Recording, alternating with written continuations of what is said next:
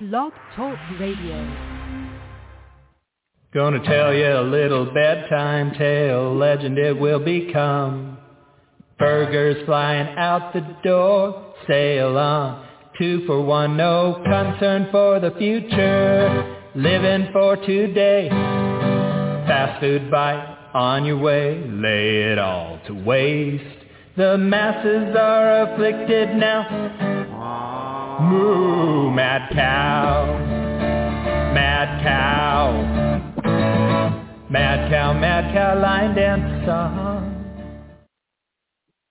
Hey, Guy Nation, welcome to the show here on another Friday afternoon. Guy with you as usual. Some show notes really fast before we jump in with our guest. If you're looking for some wrestling, tonight, WCWO at the Outlaw Arena in Indianapolis, Indiana. FGW in Hamilton, Ohio. Power Pit Pro Wrestling in Roseburg, Oregon.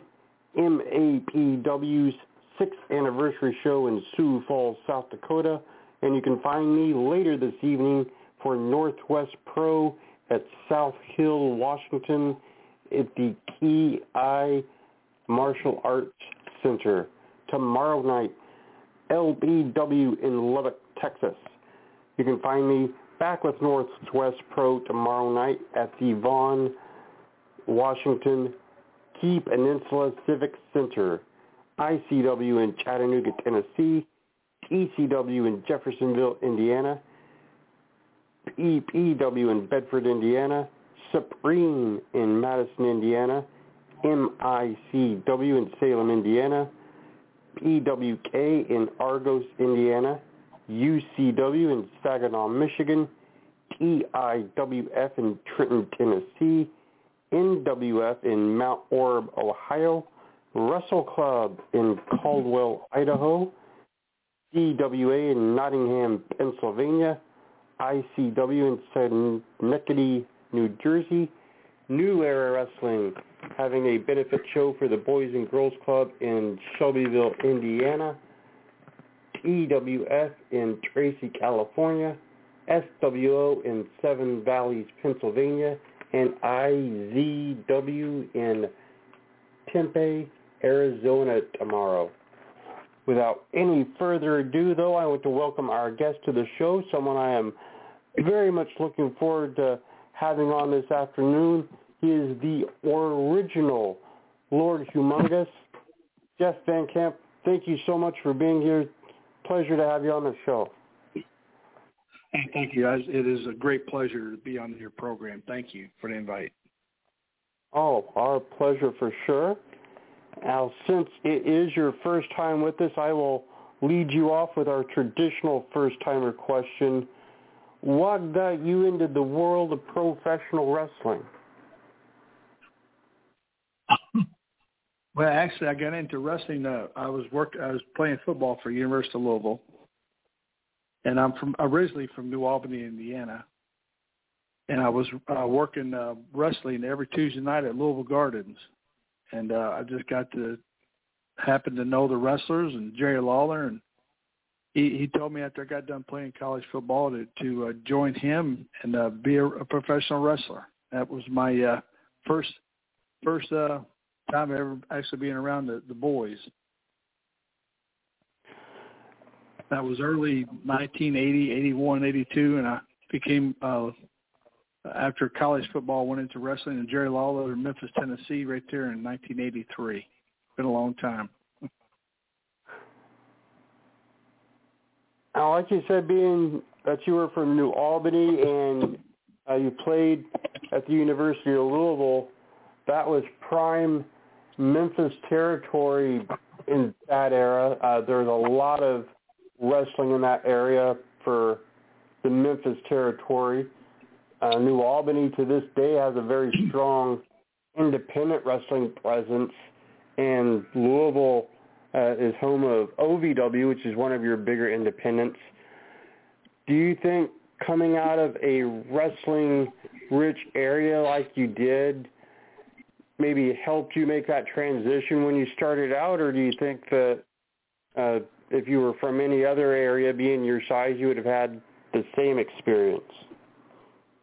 You know, it's a good question. I I, I don't know. I mean, I played ball at Louisville, and uh, I, I just got to know the wrestlers. I, I was as I was at the right time at the right place, right place at the right time, and and, and the guys got to know who I was, and they they invited me to be a wrestler, and uh, they invited me, and Jerry Lawler said, "Well, why don't you come on down to uh, Mid South Coliseum on on one Saturday morning?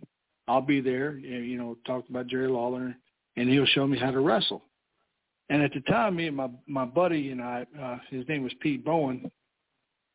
He um, he was an offensive tackle for University of Louisville, and we were supposed to go down together. Well, at the last minute, Pete decided he didn't want to go, and so my brother went.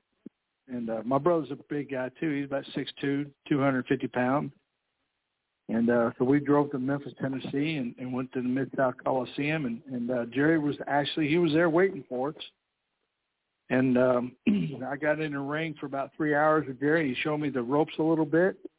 And my brother got up in the ring, did did what he had to do, and he said, you know, this is really not for me because in front of all these thousands of people wearing shorts, you know, a bathing suit, tights, he was scared to death. So he he, he said at the last minute he didn't want to do it. And I just kind of like I got a mechanism I, I I I normally turn on and off playing ball. You know, I, I wrestled a little bit in high school, and I was on the track doing throwing shot put, and and I did um uh, playing football. You just kind of turn off what's going on uh, around you, and you just you just play your sport, and that's what I, I did with uh, with Jerry Lawler. And at the end of the day, mid mid mid Saturday, Jerry uh, handed me a booking sheet and said, "Okay, Jeff, you're, you're now a professional wrestler. Here's your dates and times and the cities you need to be at." I was like, "What?" I was shocked. Now, several years after you did this, there was another football player from the University of Louisville that made the transition into professional wrestling. He had short of a small amount of time in the business, comparatively speaking, much like yourself. So I see the parallels. He was also kind of a taller guy, that being Erik Watts. I know you worked for his father. Did you ever talk about University of Louisville as being an option for Erik? Did you factor into his decision to go there in any way, or was it just a coincidence that your paths sort of took a similar journey? You know, it's a good question. I, I actually didn't know Erik Watts at the time, and we, our paths never crossed during my my uh, first into going into the ring, being a professional wrestler. I was just kind of like uh, I was just thrown out there. I, honestly, I, that's the first I heard that he played at, at, at Louisville as well, and uh, kudos to him. yeah, he, he definitely did. It would have been like the tail end of the 80s, early 90s that he was there, but uh, he was a starting quarterback before he joined essentially the family business. Um, one right. of the things I, I you did. I didn't know uh, uh, Mr. Watts at the time. Oh, okay, okay, that would make sense then. Uh, when you left the Memphis territory, you went north a bit into Dick the Bruiser's territory, which was Indianapolis and the surrounding areas. You got the team with Dick the Bruiser, which is going to give anyone instant credibility because Dick the Bruiser, in a lot of fans' eyes, was wrestling. If you were a fan in that time frame in the state of Indiana, what was it like being the partner of someone that was that beloved in the territory? You know, sir, Jason, I appreciate you saying that. I, I, uh, I was, I was very humbled you know, when I first got, you know, after I left the Memphis territory, Jerry said pretty much to me that was uh, time for me to expand my horizons and, and uh, go off and, and explore and be a, a wrestler in a different territory. So I, I went to uh, Indianapolis and uh, got with Dick the Bruiser, what a great guy. I can't say enough wonderful things about him. He taught me a whole lot. You know, there was a lot of great individuals there. Jerry Valiant, Bobo Brazil, uh, Abdullah the Butcher, um, Brody was there. I mean, it's there was so much talent in this area when I when I was first there. It was I was just um, I, it was like I was a sponge, absorbing. And that's the thing that a lot of guys nowadays don't understand. You have to keep your mouth closed in the dressing room and just listen to how how to work an audience and how to work the ring and, and work with one another. And that's what I did. And, and I was so humbled by what Dick said at the time. You know, I was I was I was nervous and, and scared because this was like a make, a make or break me. If I didn't make it in this area, then I, I was most definitely not. I was looking at maybe a different career. But with Dick Dick's push and and uh, what I did, there's a lot of great guys there. Nacho Berrera was there. I mean, he, what a great guy. I mean, there's so much talent in this area um, I was I was very lucky and very fortunate to be in this area at this time.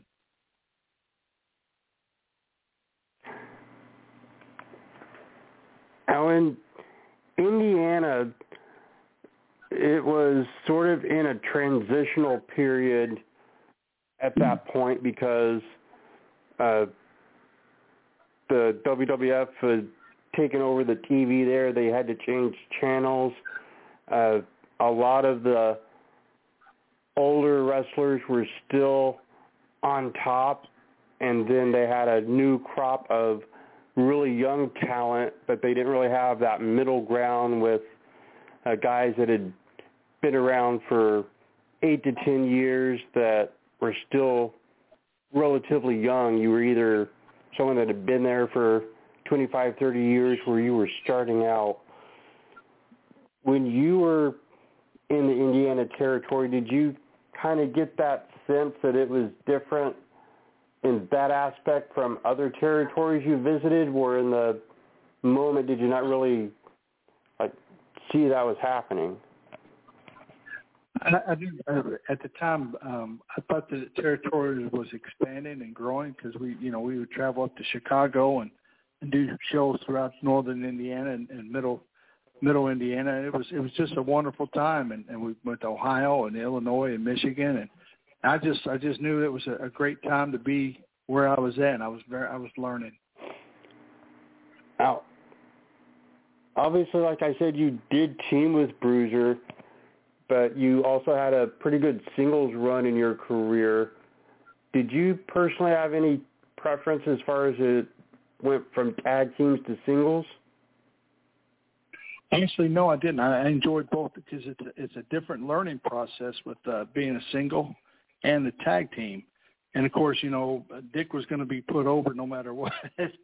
and uh, you know, I was going to take the heat, which was fine with me because I had to learn how to take heat in the ring.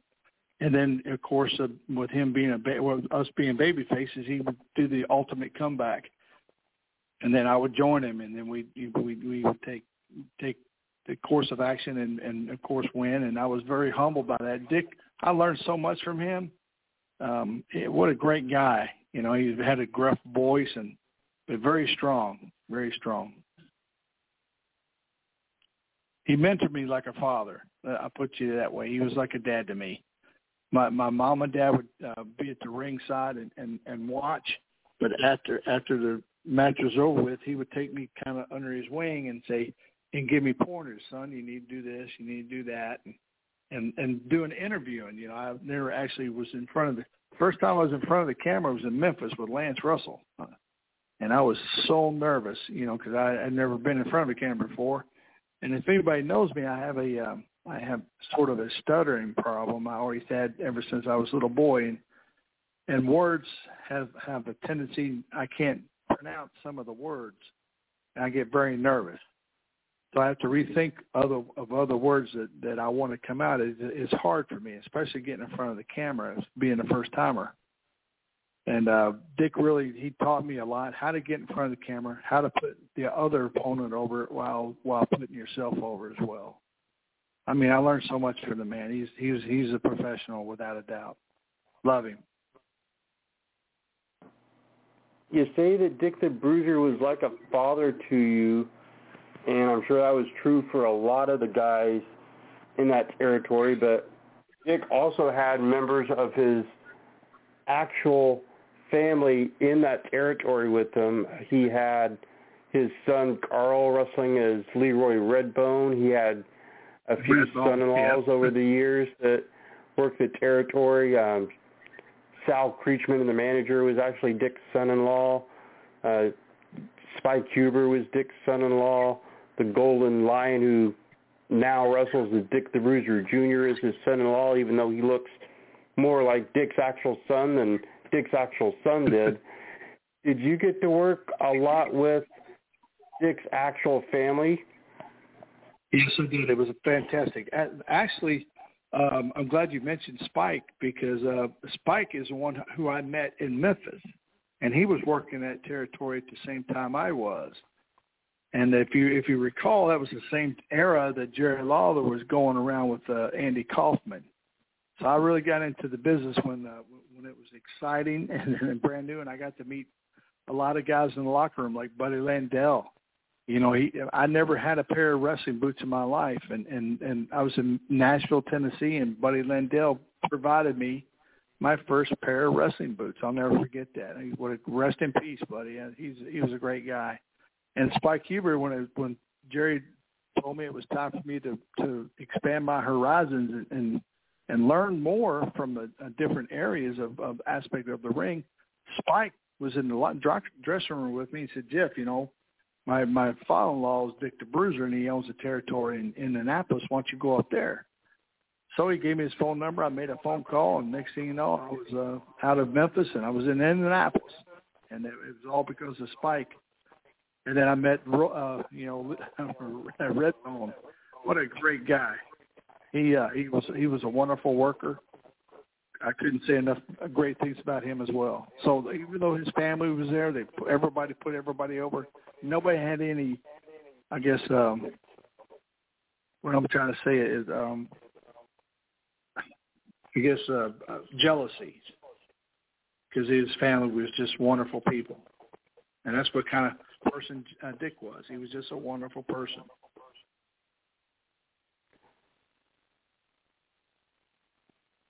Like I said at the beginning of the show, you later went on to be the original Lord Humongous. Uh, that was a completely different gimmick for you that you did. Whose idea was it initially for you to be Lord Humongous? Well, that was uh, that's a that's another uh, another story. I was working up in Chicago, Dick the Bruiser and Verne Gagne, that group, and I was uh, learning. And then uh, my my friend Austin Idol and Jerry Lawler got me, called me because I still had their phone numbers, and they called me and they said, Jeff, we got this idea. We want you to uh, be this guy named Lord Humongous, and this, and we'll send you some photographs and tell you how we think that you should be able to portray this monster type of figure in the ring. And they knew my height, and they said, "Listen, you don't enter the ring like a normal human being. You enter the ring by stepping over the top rope, and that's what like Andre the Giant did. All the tall uh, wrestlers did. They kind of stepped over the top rope, and I just kind of uh, little things like that, you know. Austin, so he he uh, he called me and we worked out the details, and uh, with Jerry Lawler's blessings, I showed up in uh, uh, Continental Wrestling with Ron Fuller and Bob Armstrong, and what a great group of individuals they were. So I left uh, Memphis and I went to sh- in, Indianapolis with Dick, and then I uh, appeared in in the Continental uh, Wrestling as Lord Humongous uh, with Ron Fuller and his group.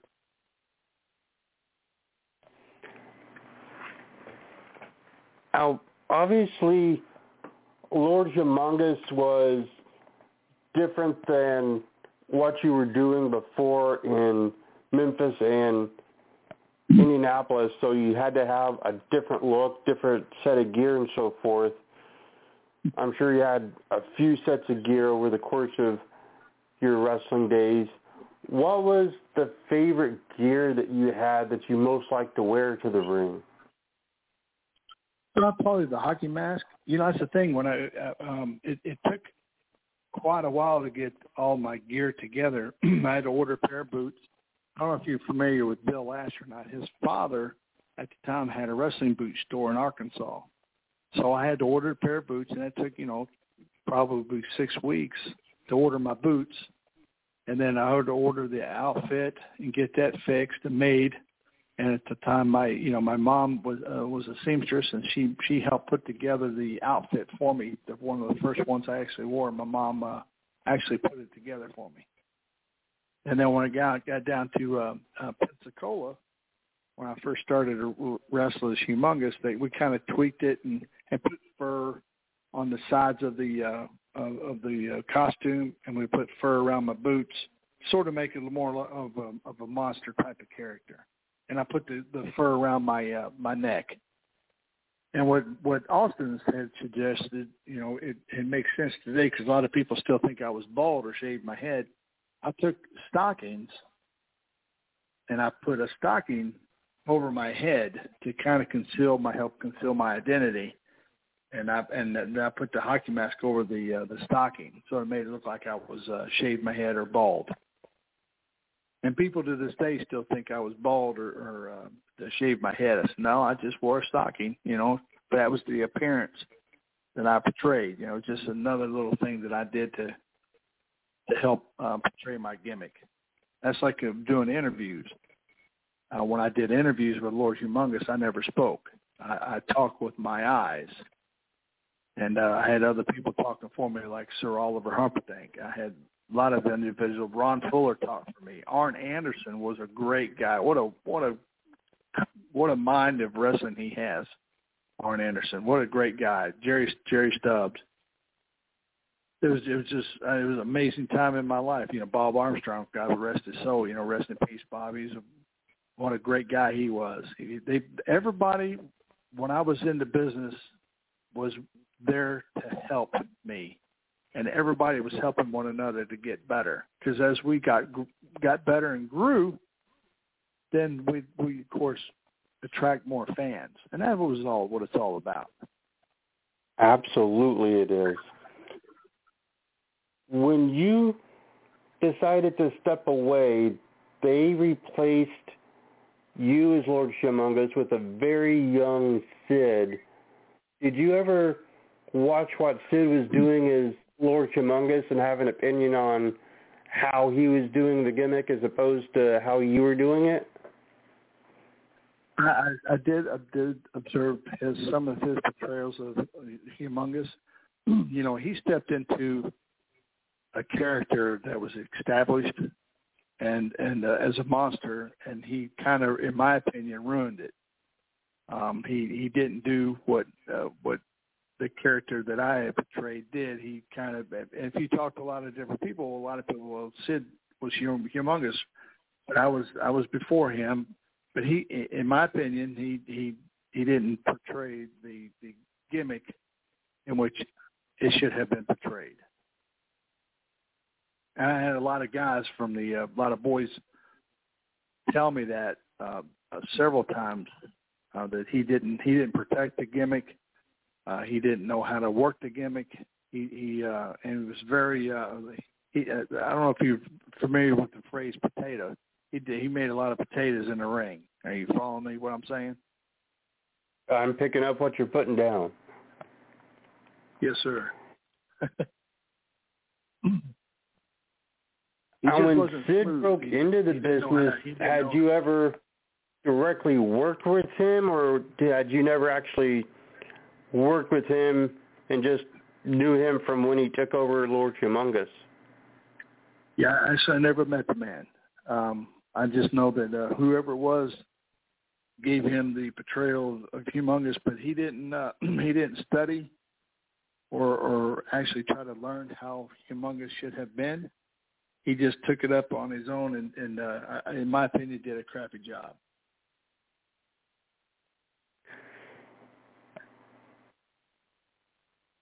Now, as a big man yourself, when you look at the landscape of wrestling, whether it is the time that you were active before you got into the business or after you got out of the business, who would you say would be some of the very best big men that wrestling has seen? That I wrestled with to help Uh, me out. I, one one of them, without a doubt, would be Arn Anderson, uh, Ric Flair. Um, I, I really had a great run with Jake the Snake Roberts, Ted DiBiase, Hacksaw Jim Duggan, uh, Terry Taylor, um, uh, Butch Reed. Uh, it was I had a, a lot of great people that I, I mean it, to put my my finger on one individual probably because I had a, a, a good run in with Jake uh, and he and I are really good friends to this day and, and God bless him too. Um, it'd probably be Jake, Jake Roberts. Not a bad choice at all. One of the things that has been around for quite a while now, and it's changed a lot in the last several years, but that is the Cauliflower Alley Club. Uh, it has gone from like more of a private event for people that were in the wrestling industry to being for anybody that wants to attend the event. Uh, there's the reunion aspect of it, but it's also sort of a combination reunion and uh, convention, basically. Do you ever attend the CAC meetings? No, actually, I do not. I uh, I do. Uh, um, as far as like the reunions, I, when I get invited, I will go. Like I'm, I have a, a invitation to a uh, autograph signing in Albany, New York, uh, December fourth and fifth. And uh, John Nord, uh, the Barbarian. I don't know if you remember him or not. He and I had a little run-in with Jake the Snake in Mid South. He and I are going up to uh, Albany that weekend and and do some autograph signing but I actually uh, don't attend the uh, the conferences or their or their uh, their meetings. All right. I wish I did. I wish I did because I really enjoy I really enjoy the the business of wrestling. In the era where you wrestled, one of the big things that wrestlers had as a way to get exposure was Pro Wrestling Illustrated.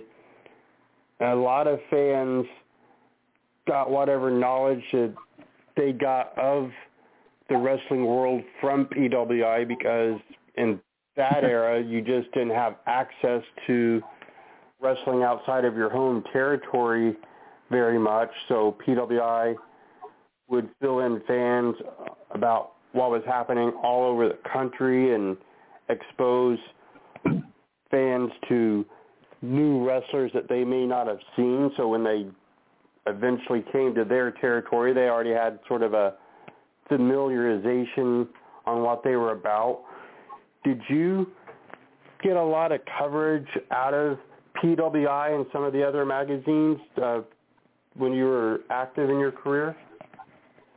I actually, I, I had a few articles um, in in the wrestling magazines, but I didn't. I I don't think I had any as Jeff Van Camp because I started out as Jeff Van Camp, the football player, and I don't think I was in any of the magazines at that time because it, I, I was relatively unknown, and it and it, it my career really took off like a shooting star when I was in Continental with Lord Humongous. Um, with Ron Fuller and that group, the way they how they pushed me, and, and uh, it was it was how what Barbara Armstrong did for me in my career, and and Austin Idol and Pork Chop Cash, you know, all those guys. I mean, I can't say enough. Boomer and Lynch, and I want to say a shout out too, if I could, to uh, a lot of people helped me out that, that was behind the scenes. Pat Rose, what a great guy he was, and Randy Rose, and uh, you know Ricky Ricky and Robert Gibson, and. Uh, you know, his brother, rest his God rest his soul, he helped me out tremendously. Robert,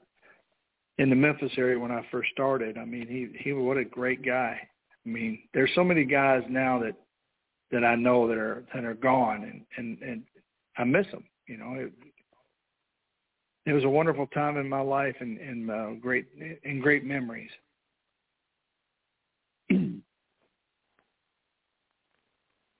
now, obviously, one of the dangers of being a professional wrestler is you're going to have the occasional injury. It's just part of the business being a physical contact sport like it is. Accidents happen all the time. Did you have very many injuries from your wrestling days? Yeah, the only only injury that I can say that I actually sustained was um I was in Jackson, Mississippi. I'll never forget it. It was and um uh, Jake the Snake and John Nord the Barbarian was in the ring wrestling.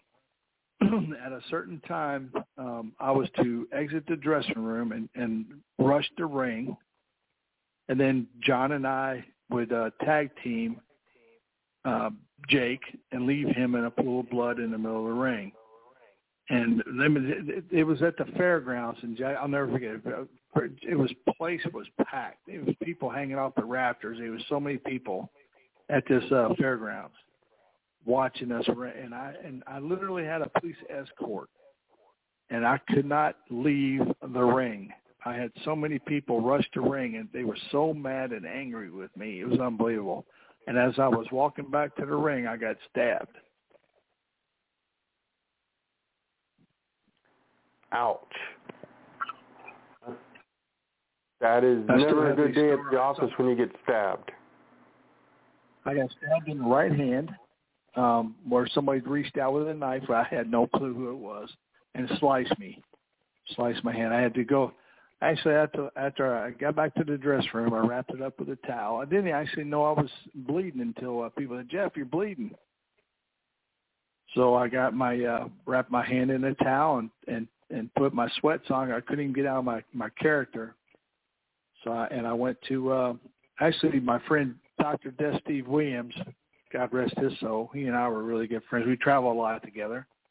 And at the time, uh, Rick Steiner, I don't know if you remember Rick, Rob, Rob Rick Steiner, uh, the Steiner yeah. brothers. Anyway, we all traveled together.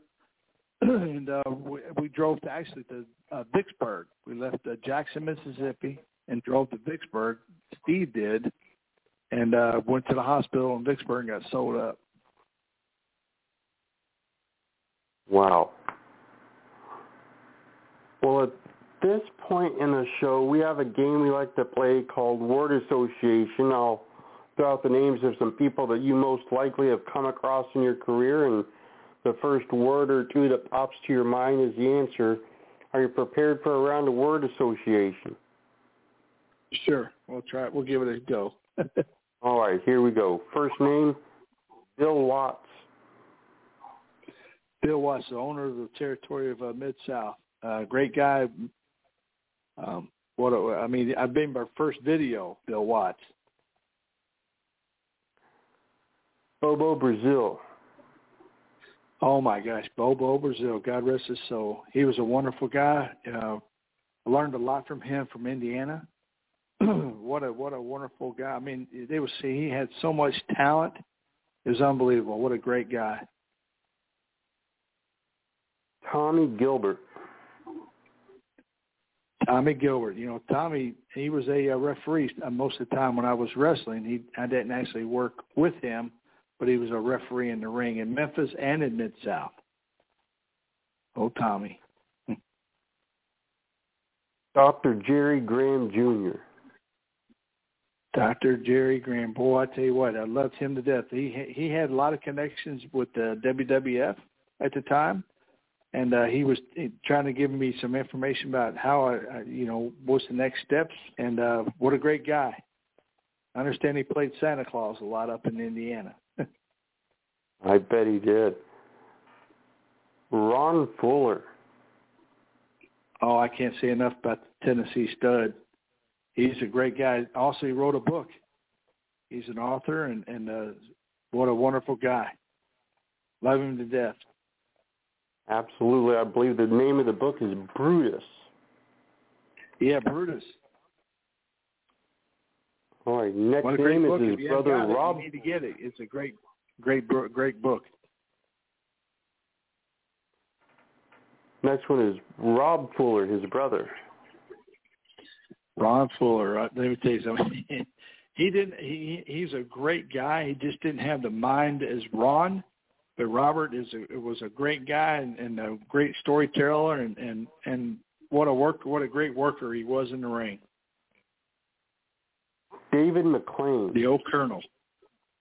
Who's that? I'm sorry. David McLean. McLean. I, I, I can't uh, remember. I'm I'm sorry. Oh, no problem. He was the interviewer uh, for Dick the Bruiser, and then went on to Okay, be the yeah, promoter at I, yeah, he was. I remember. Yeah, you had to throw my my memory off for a minute. I'm sorry about that. Yeah, he was a great guy. He was a great interviewer, and actually, he's the one who uh, did a lot of promotion with the uh, the, the gimmicks that we passed out, um, koozies and and and uh, pictures, and he did a lot of that for us. Gordon Solie. Gordon Solie, boy, what a great interviewer he was in, with uh, Continental. I know he was with Atlanta, but uh, he was he was wonderful. I didn't really get to. I mean, I, I was there, but I he didn't get to really interview me because of my gimmick. I didn't talk. I had a guy named Saul Creechman uh, do the talking for me, and then Ron Fuller and and uh, Pork Chop Cash and Arn Anderson. What a professional. Moose Cholak. Uh, you got to you got to help me out with that one, Al. Torak. He was one of the older guys that was around Dick the Bruiser's great big guy that had been there forever. I honestly I, can't remember. I'm, I'm I apologize. Oh, not a problem at all. Next name, Nature Boy Ric Flair. what a partier. He was a great guy. He he showed me a lot in the ring. You know, I wrestled with him in Birmingham and again in uh, Montgomery, Alabama. He taught me a lot. And actually, I beat I beat Rick uh, for the belt in in Birmingham, and then he he got it back in Montgomery. Kevin Sullivan. Kevin Sullivan. Wow, that's a name I haven't heard in a long time. What a great guy, all right? Mid South. Was everywhere, yeah. I, I believe you probably crossed paths in Continental. Yeah, Continental, Mid South, you name it. Wow. What a what a great Final mind. name on the list is Bill Dundee. Oh, the superstar Bill Dundee. You know, he was he's an awesome individual who helped me out a lot in Memphis, gave me a lot of pointers, taught me and pointed me in the right direction. And actually he he was running the territory in Charlotte at the time. And he was in uh, Mid South and then Charlotte and he uh, wanted me to be uh, instead of going to Mid South, he wanted me to go show up in in Charlotte, show what a Lord Humongous. And I told him, well, let me go to Bill Watts first, and then we'll see how it goes, and and we'll make that determination later on, which didn't actually happen. But what a great guy Bill Dundee is. Wow. All right. Well, that concludes word association. Now, wrestling in the last 20 years or so has definitely become a different animal. One of the things that promotions and wrestlers, referees, managers, anything having to do with wrestling has really relied heavily upon is social media. It also has helped a lot of wrestlers that maybe stepped away from the business come back to it in some way. Uh, you see a lot of people reconnect via social media and they start doing appearances and autograph signings. Sometimes they even get back in the ring if they get the right social media contacts. What do you think of the way that social media has really changed the landscape of professional wrestling? Uh, without a doubt, it certainly has. It's, it's a good thing, and also it could be distributed as bad. Um, you know, when I first started out, and you, you you was a perfect example talking about different territories. A lot of like the magazines. Only people, only way people got their information about wrestlers was from the magazines and um the TV in their territory. Now it's social media can go from everywhere. So you have to really be careful what you say and do. Do the best job you know how and uh and, and I think social media media is a good thing. I mean that's how no offense, that's how a lot of people have reconnected with me on Facebook and and uh to, to let me know about cuz I went to Charlotte a few months ago for autograph signing, and I'm going to uh, Albany in, in first of December. And I don't know Ron Fuller is having I think a uh, autograph thing next year in, in uh, Chattanooga, Tennessee. And it's it's a great time for like myself to get to rekindle some of the old relationships that I had when we were working full time together.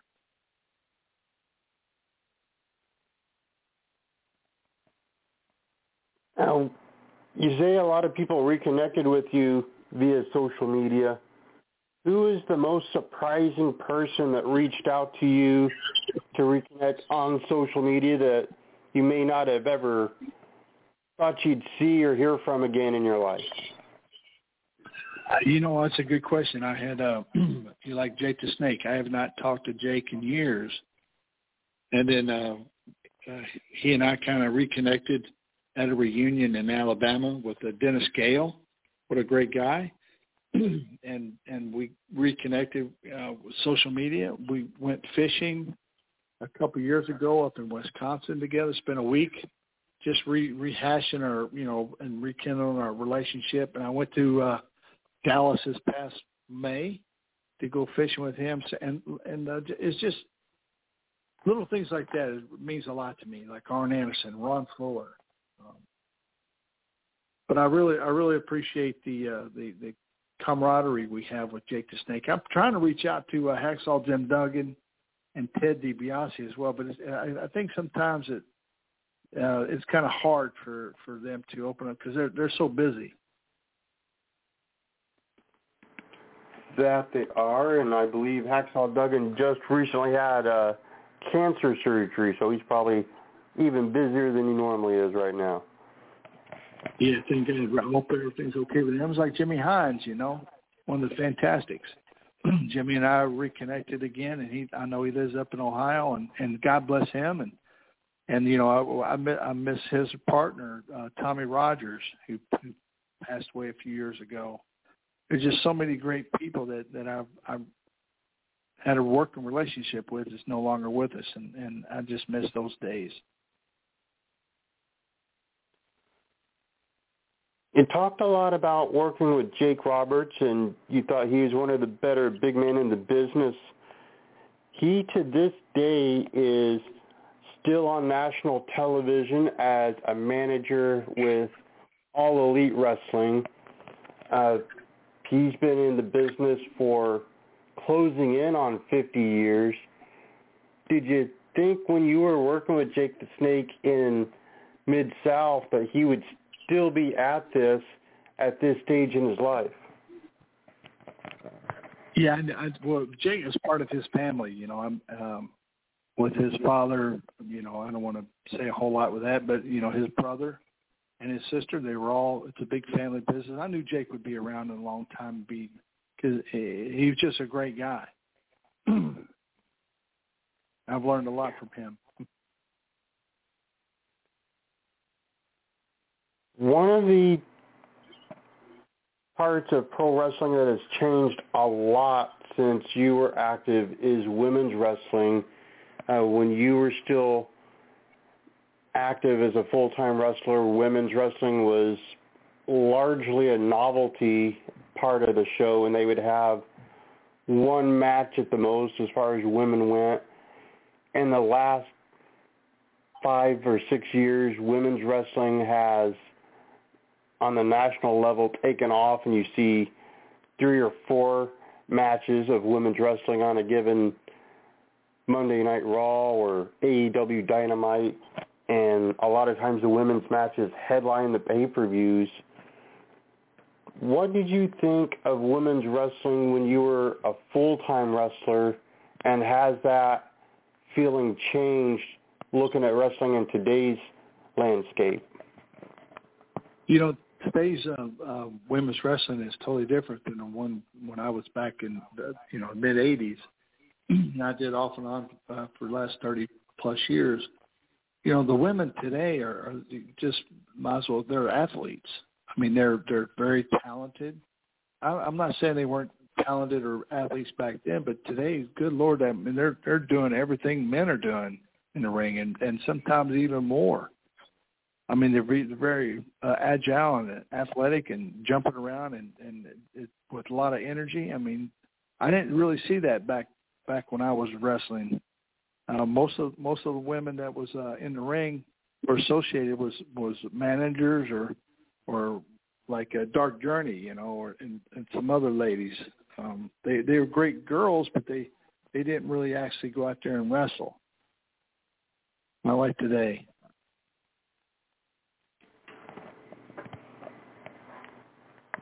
When you were still full time in the business, did you have any one female wrestler that you most enjoyed watching, or was the skill level pretty much consistent through all of them? Would you say?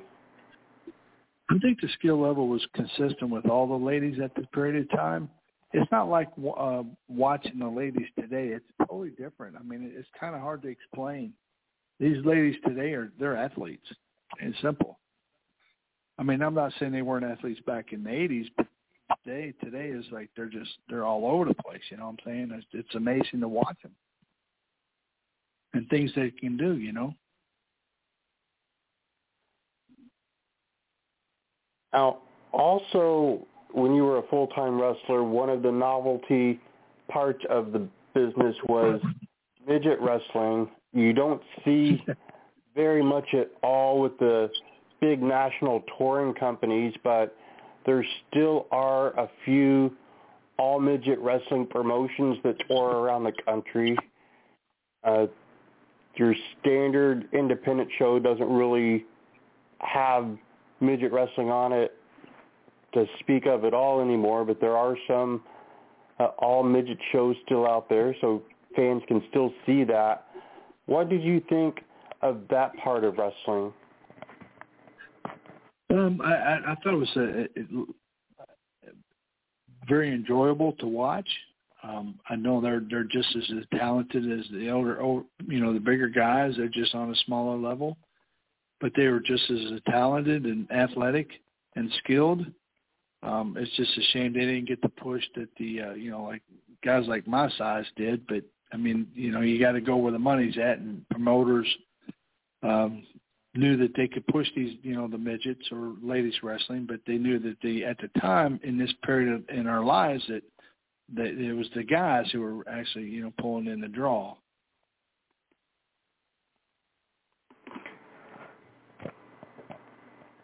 Uh, your time in pro wrestling was relatively short as far as being full time active in it.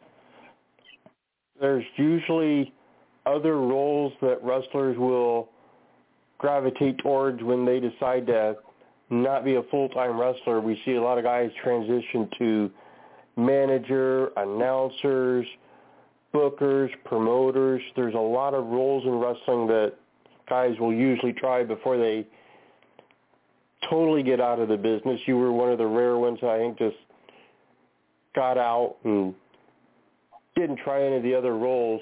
Was there ever any thought to you as far as doing something like promoting or announcing or anything of that nature? You know, that's a really good question. I, when I got out of it, uh, actually I wanted to get start a family. I was relatively uh, uh, new newlywed, and, and I know that wrestling. We'd wrestle seven days a week, twice on Saturdays and Sundays. There's no way that I could possibly start a family um, with the with the travels and arrangements I was doing at the time. So I I, I made a choice to uh, to to give it up.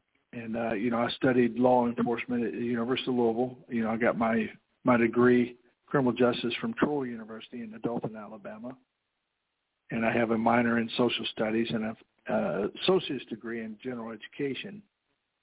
So I wanted to get in law enforcement, and I uh, came back and, and started living in Pensacola, and I, I joined the Pensacola Police Department back in '86. So that's the direction I uh, I chose.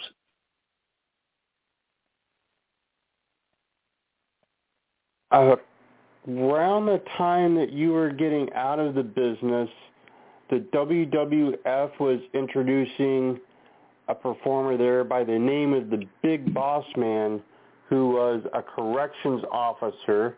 Uh, he legitimately had been a corrections officer before getting into wrestling. Seeing as that was your next career path, did you have any opinions on the Big Boss Man? You don't know. Actually, I met him. He was a super nice guy, and, and uh, I was already in law enforcement when I met him at, we, at one of the shows in Pensacola. I, you know, go backstage and uh, met all the guys I was I used to work with. And my my at the time my son was born, and he, I went backstage with him, and and uh, he was a great guy. All of them. What a wonderful, what a wonderful person. Uh, he was one of the primary guys that did a law enforcement gimmick, but there were a few others. You had the trooper in the late days of the AWA. There was the state patrol of Buddy Lee Parker and Lieutenant James Earl Wright and WCW. Uh, there were a few more over the years. Did you see anyone in wrestling that did a law enforcement gimmick that you wish you could have done?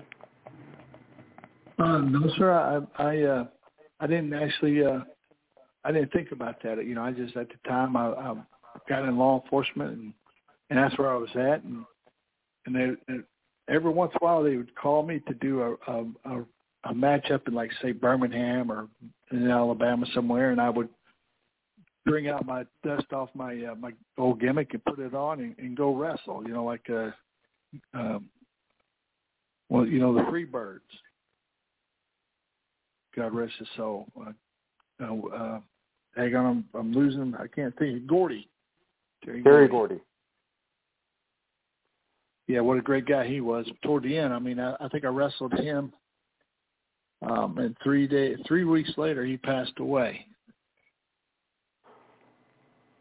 Uh, his daughter recently got into professional wrestling, and she seems to be doing very, very well for herself.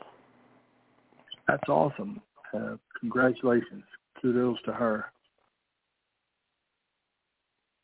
Well, we're down to the final few minutes of the show, and I want to make sure that you have ample time if you have anything in closing that you want to say to the listeners and plug and promote anything and everything you would like, social media, any upcoming appearances, your favorite haberdashery, anything that you would like. Floor is all yours.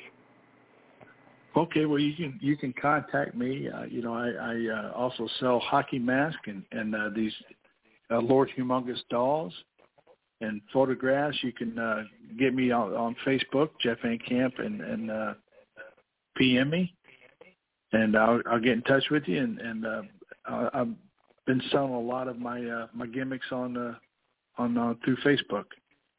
And thank you so much for allowing me to be part of your show and uh, for, thank you for everything.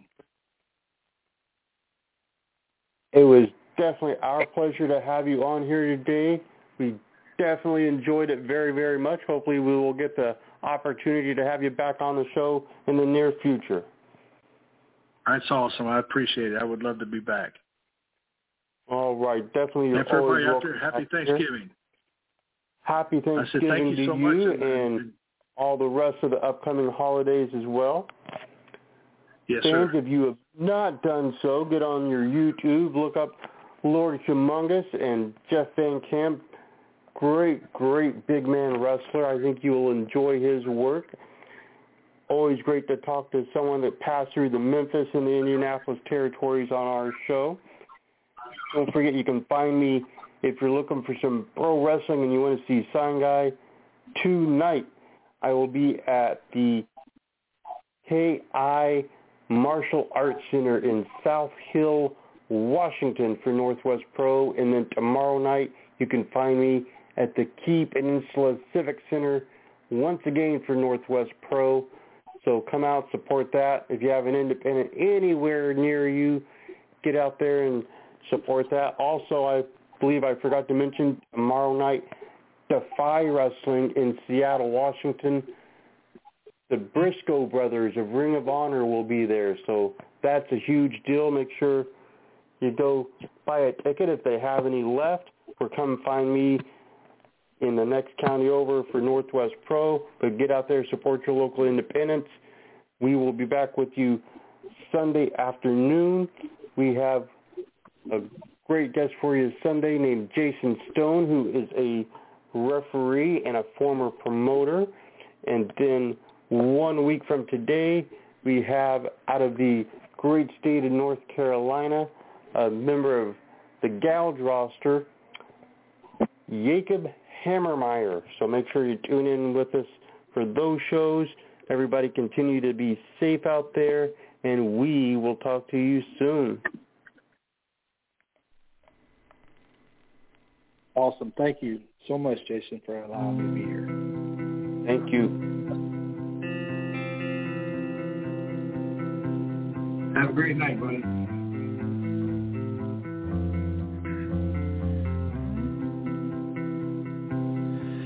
Could be the way you wanted me to be, but you're leaving and I miss you, you know. You could be the mountain, I could be the sea, cause I've been tearing